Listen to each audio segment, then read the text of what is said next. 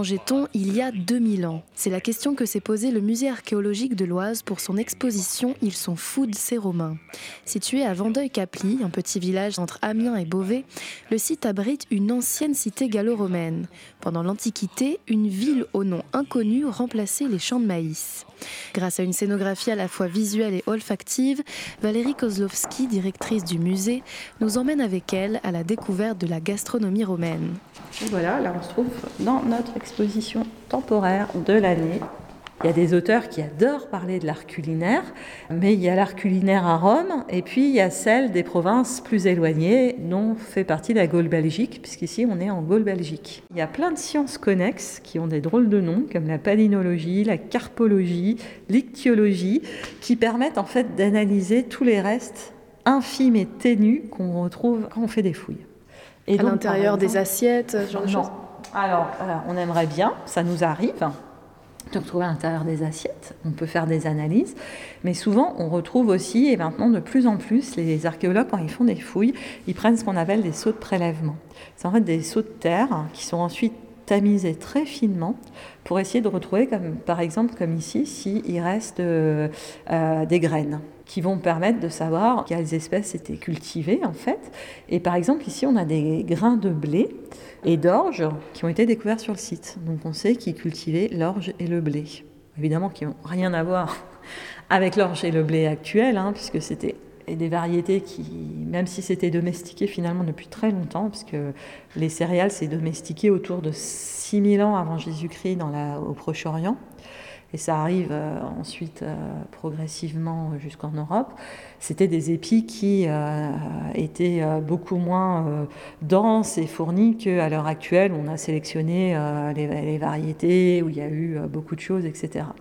Donc ça, on dira que la graine, c'est finalement ce qui est visible. Il y a une science qu'on appelle la palynologie, c'est travailler sur les pollens. Donc en fait, eux, c'est vraiment l'analyse par le microscope de ces grains et qui nous permettent, qui nous renseignent euh, bah, sur le fait qu'il y ait du blé ou pas, puisque les céréales, elles laissent euh, des pollens. Alors par exemple, là, c'est encore des, graines qui ont été retrouvées, c'est des fèves et des lentilles. Puisqu'en fait, l'alimentation gauloise, je suis désolée pour Astérix et Obélix, elle est essentiellement constituée de légumineuses. On mange énormément de lentilles, de pois, de févroles. Il y a les premiers poireaux aussi, il y a l'oignon, il y a le pané euh, qui sont mangés. La carotte, qui à l'époque est très proche de la carotte sauvage, donc et a une racine blanche, puisqu'en fait la carotte orange est une obtention euh, beaucoup plus tardive du 19e siècle. Donc, euh, grâce aux, graines qui ont été découvertes, ça nous permet de savoir quel était ce régime alimentaire dans cette partie de l'Europe.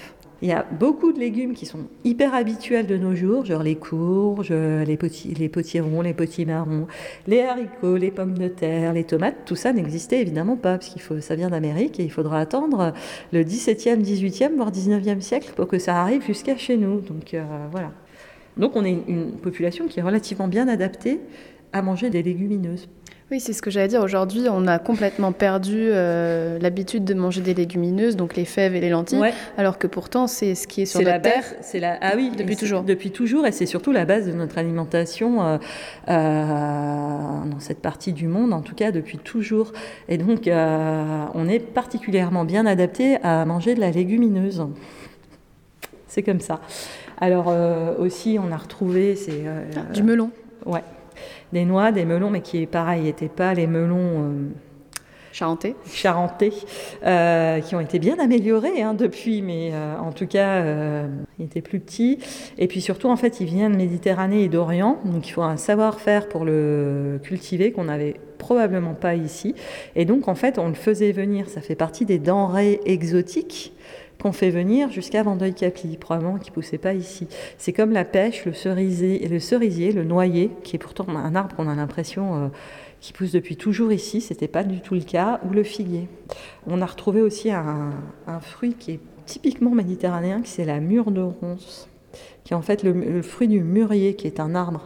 Alors sur le site de Vendeuil-Caply, et comme dans beaucoup de la, euh, on trouve énormément de coquillages marins et d'huîtres, euh, qui est une très très grosse consommation d'huîtres. Alors c'est là où on se rappelle que les routes romaines, elles étaient particulièrement efficaces et qu'on est sur la route de Boulogne-sur-Mer. vers Lutèce. Et donc, euh, ils mangeaient énormément d'huîtres. On a retrouvé aussi pas mal de poissons. Pour retrouver les, les restes de poissons, il faut vraiment tamiser et être. Euh, c'est les vertèbres en fait.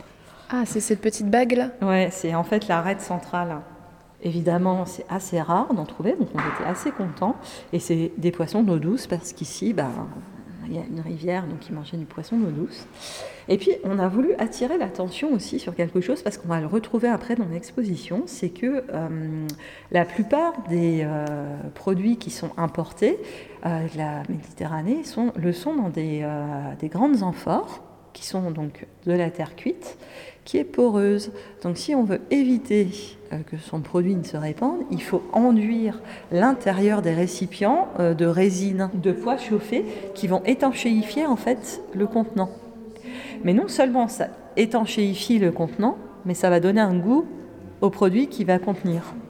Et en fait, dans les goûts antiques, il faut toujours tenir compte de ça aussi. C'est-à-dire qu'il n'y a pas que le produit brut, il y a le produit brut qui a voyagé dans une amphore enduite de pois. Donc ils mangeaient euh, des huîtres, du poisson, des légumineuses, un petit peu de euh, légumes. Voilà. Et on ne mangeait pas la même chose en fonction de qui on était et quels étaient ses moyens aussi. Petit à petit, les habitants les plus riches de Vendeuil-Capli vont faire importer des denrées exotiques. En fait, les Romains, quand ils arrivent, euh, évidemment, c'est un peuple, c'est un empire, un peuple qui va coloniser, mais ils vont le faire, euh, bah, ils vont construire des monuments publics comme les théâtres, mais ils vont aussi imposer leur mode de vie. C'est-à-dire que les populations locales, au fur et à mesure de euh, la mainmise de Rome, vont se dire qu'il faut mieux vivre à la romaine, c'est plus in que de continuer à vivre comme un Gaulois, et donc bah, vont avoir envie aussi, pour les populations les plus aisées, de montrer leur rattachement à Rome et vont en fait adopter les usages, y compris culinaires, qui viennent de Rome. Donc, bah, évidemment, quand vous êtes un notable euh, qui habite en Gaule, Belgique, et que vous voulez quand même montrer que vous avez un certain statut et rang social, bah, vous avez intérêt à faire venir vos amphores euh, euh, depuis les paillets. Souvent, en fait, nous, dans la Gaule, Belgique, et en tout cas à Vendeuil-Capli, a priori, le vin, il vient d'Espagne. Pour cette exposition, l'équipe du musée archéologique de l'Oise a même reconstitué un thermopolium, l'ancêtre du fast-food. Et oui, à l'époque, la majorité des Romains n'avaient pas de cuisine chez eux. Là, en fait, c'est des reconstitutions en résine des plats qu'on pouvait euh, trouver euh, bah, dans la rue, hein, un plat de rue, voilà. On peut ouvrir et sentir. Ça, c'est incroyable quand même parce que c'est vraiment ce qu'on peut retrouver aujourd'hui. Les deux asperges avec euh, la cuisse de, de la poulet. patina d'asperges, c'est l'équivalent un peu d'une omelette aux asperges avec de la cuisse de poulet. Après, on va avoir beaucoup, beaucoup, beaucoup, bah, c'est de la purée de fèves, du fromage sec de chèvre et puis les pois chiches. On mange aussi beaucoup de pois chiches avec des côtelettes. Hey Bienvenue à vous Approchez, approchez Si vous avez faim et soif, c'est ici qu'il faut s'arrêter. Pain, fromage, fruits. Et si vous voulez manger du chaud, on a du ragoût de viande, de la bouillie de légumes et du poisson fait. Il y en a pour tous les goûts. Bon alors, qu'est-ce que je vous sers? Ils ont des goûts très très... Euh, sucré-salé. Euh, par exemple, euh, les dattes, elles peuvent être farcies d'abricots secs et de noix, mais ils vont mettre beaucoup de poivre. Donc euh, ça donne des goûts. En fait, il y a beaucoup d'épices, il y a beaucoup de mélanges de saveurs qui, pour le coup, alors nous peut-être qu'on est quand même un peu plus habitués, mais par exemple nos parents ou grands-parents, c'est des choses qu'ils pourraient pas du tout manger, quoi. Alors là, on arrive dans la cuisine, donc ça c'est pareil. Alors, je vais sentir D'abord celui-là. Est-ce que c'est pas l'huile Si, c'est de l'huile d'olive. Hein. La romanisation, elle se voit aussi parce qu'on va commencer à faire beaucoup, c'est des mortiers, euh, à piler beaucoup les épices et les, euh, les épices euh, et puis les herbes, etc. Les Gaulois faisaient pas ça. Dans un petit plat à part, du sang de la valeur à coudre sucre en poudre Non oh, Bon. Alors, on parlait du fromage. Eh ben, en Gaule belgique et en Gaule germanique, on continue de manger ce qui semble euh, incroyable pour un Romain de Rome, de la faisselle. La faisselle, c'est quelque chose qui est vraiment une spécificité locale, sans doute qui vient des Gaulois, et, euh, qui euh, continue à être consommé parce que ça devait être vraiment apprécié, mais qu'on mange pas du tout, du tout, du tout dans le bassin méditerranéen, etc. Pâtisserie empoisonnée. Les Romains, alors surtout à l'époque républicaine, c'est le tout début de l'histoire euh, de Rome, euh, ils avaient un idéal qui était la sobriété. Et donc, euh, il y a beaucoup de citoyens, voilà, même qui étaient riches, hein, c'est pas la question, mais qui voulaient garder cet idéal de sobriété qui devait aussi s'illustrer dans les menus. Et dans ce cas, on va manger plutôt les légumes locaux, les poireaux, les choux, les navets, les bouillies de céréales, les ragoûts de bœuf, etc. Et pourquoi il parlait de sobriété à cette époque-là? Parce qu'en fait, c'était une qualité morale d'être sobre. C'était euh, se contenter de peu, c'était même une qualité politique en fait. Si vous voulez en savoir davantage sur la nourriture que mangeaient les Romains, l'exposition est visible jusqu'au 5 novembre prochain au musée archéologique de l'Oise.